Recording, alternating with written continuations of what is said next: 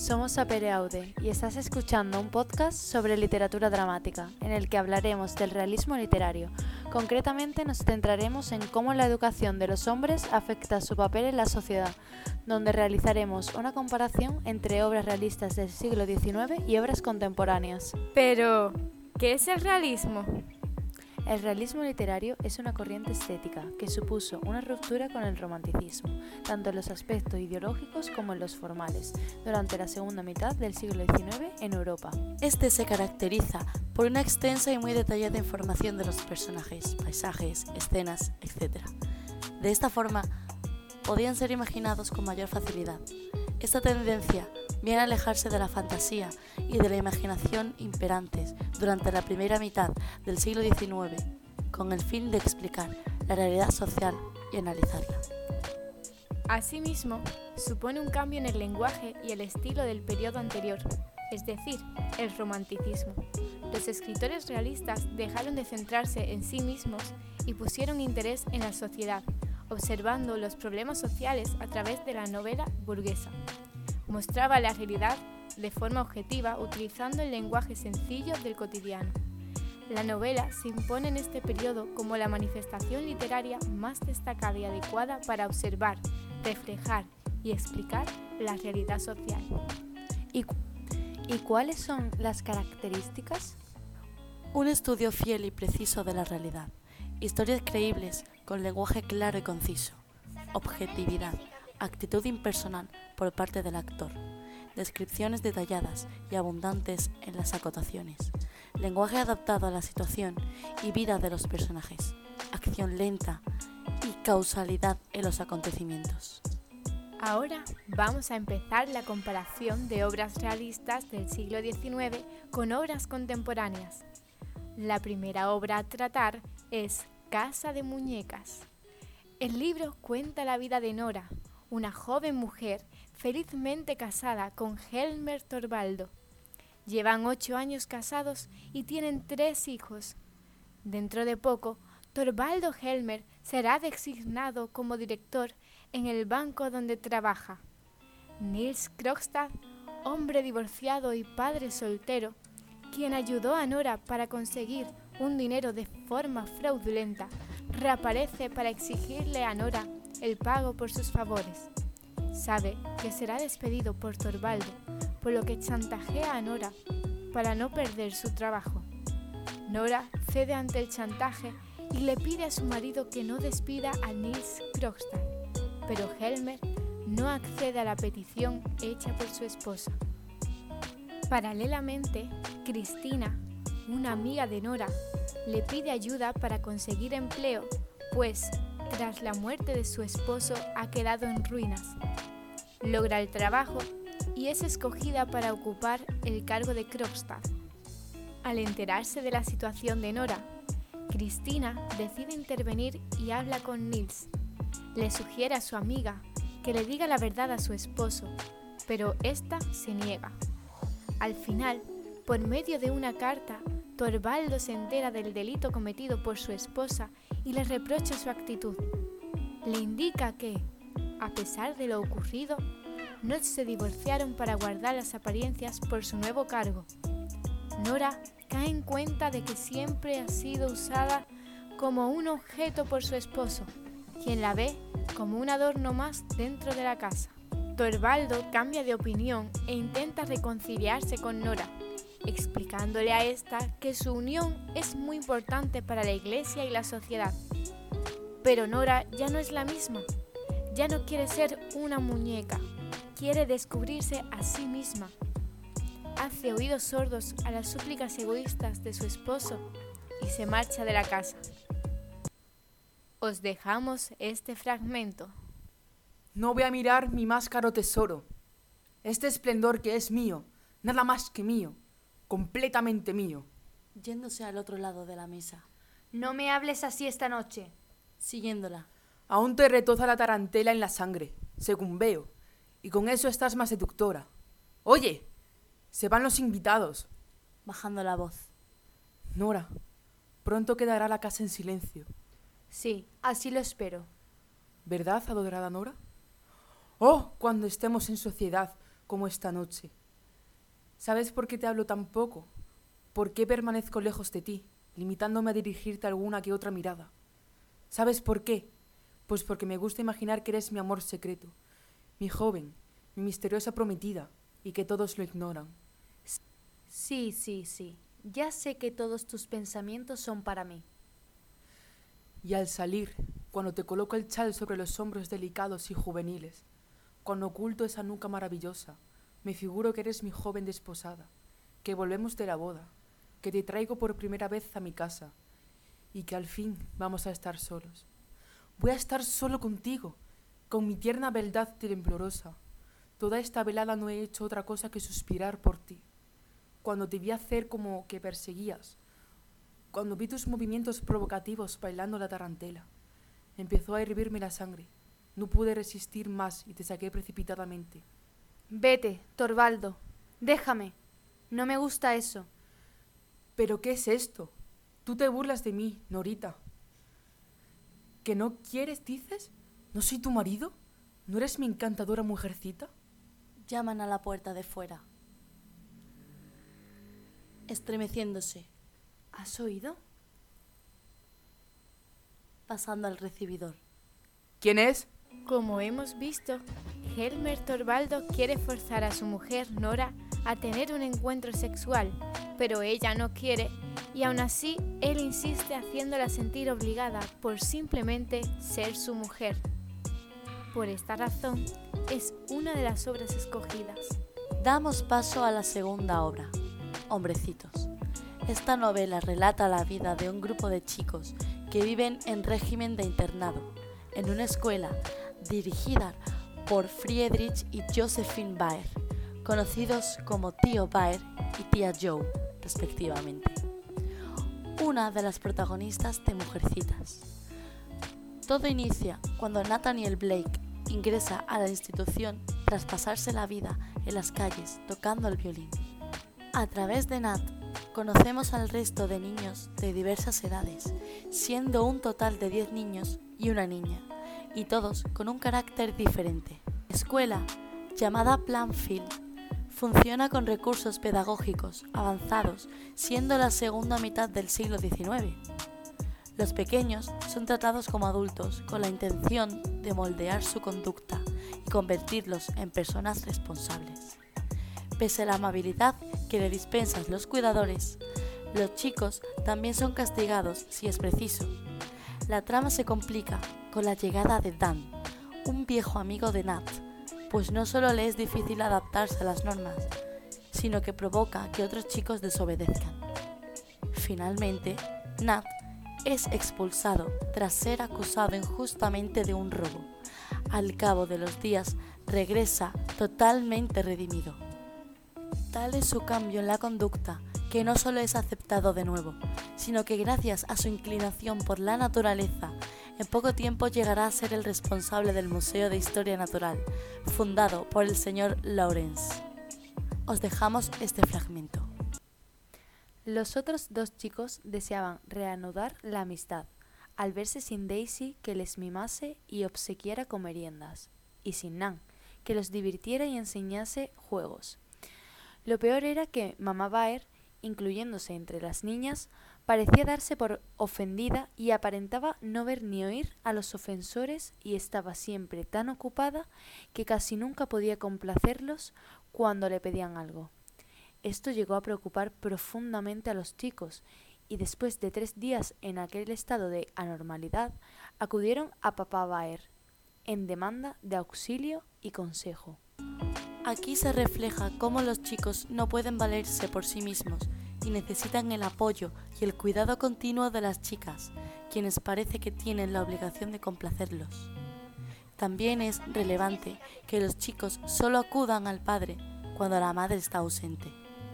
Ahora vamos a pasar a las obras contemporáneas, pero antes queremos aclarar que la primera obra que explicaremos no es realista.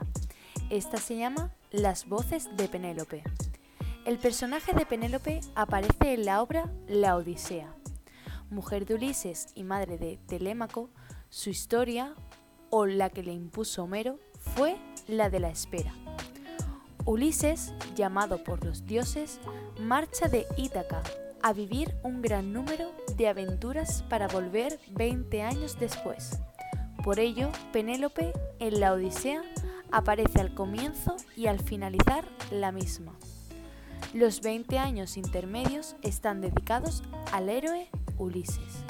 En Las voces de Penélope se recoge la figura de esta mujer con una intención de revisión del mito con un propósito de contemporaneización del mismo. Destruir el mito para construir uno nuevo desde la perspectiva del hoy y en el espacio comprendido en el periodo de espera.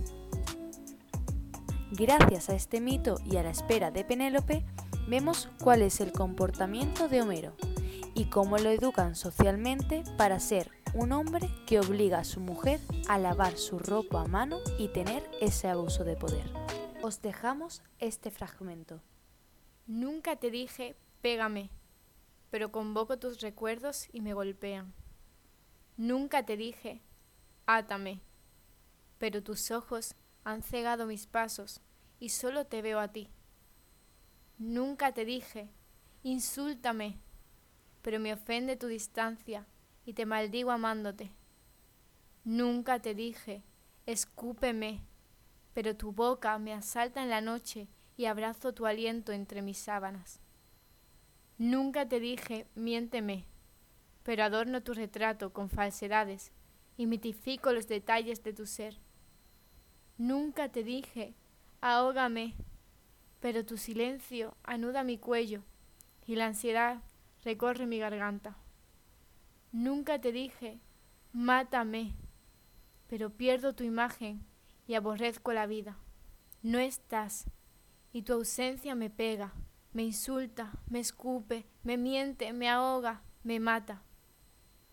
Hay una violencia soterrada en la nostalgia, las imágenes pasajeras que estremecen cada día. Me agrede tu sombra, e impúdica anuncia el azul turquesa de los olvidos. La arranco de mi presente con acciones, actuar, hacer, construir, preparar, formas verbales que anteceden al calmar. Nunca te dije, márchate, pero necesito alejarte para seguir viviendo y abrazo tu imagen para aplacar la derrota. Nada más que añadir.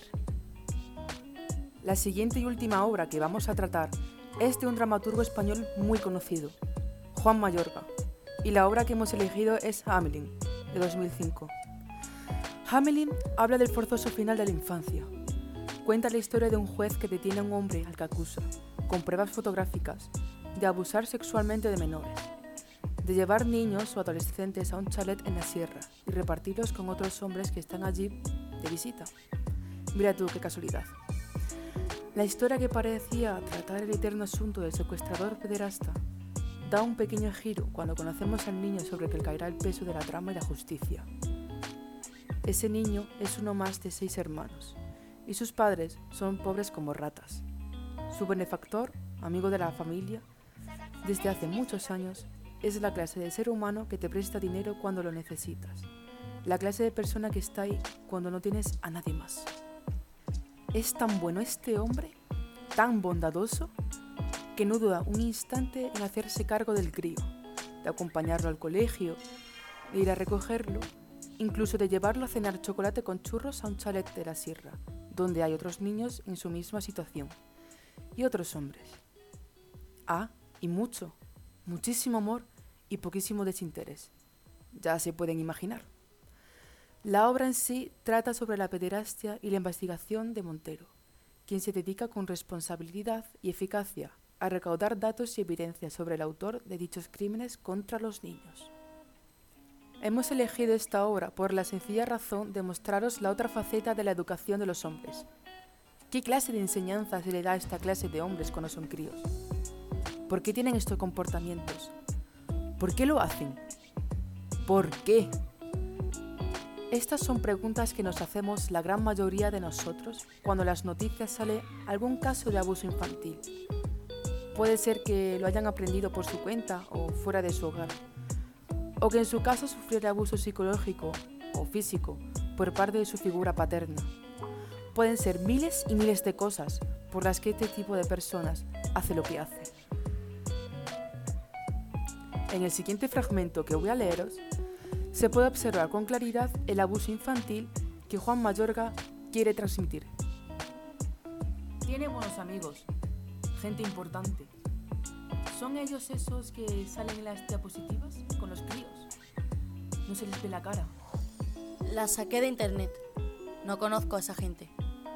Además de sus amigos, en ese chalet han sido vistos menores de edad. Niños. Niños, sí. ¿Y qué?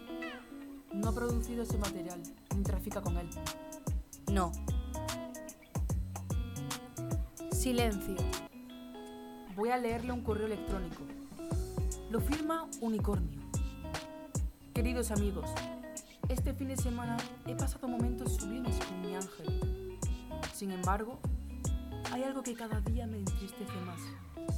Pasa el tiempo y, a medida que va dejando de ser un niño, No hace falta que siga. Yo escribí ese y otros mensajes. Pero, ¿qué prueba eso? ¿Y qué derecho tiene intervenir el correo de nadie? ¿Eso es legal? No prueba nada. Hay cientos de grupos así en Internet. Solo es un grupo de ayuda. organizan viajes, intercambian materiales. Consejos, experiencias. Eso es lo que intercambiamos. Es un lugar donde desahogarse. Uno piensa que es un raro hasta que descubre que hay cientos de personas, miles, que sienten lo mismo que uno. Es un lugar donde puedes comunicar tus sentimientos a la gente que te comprende.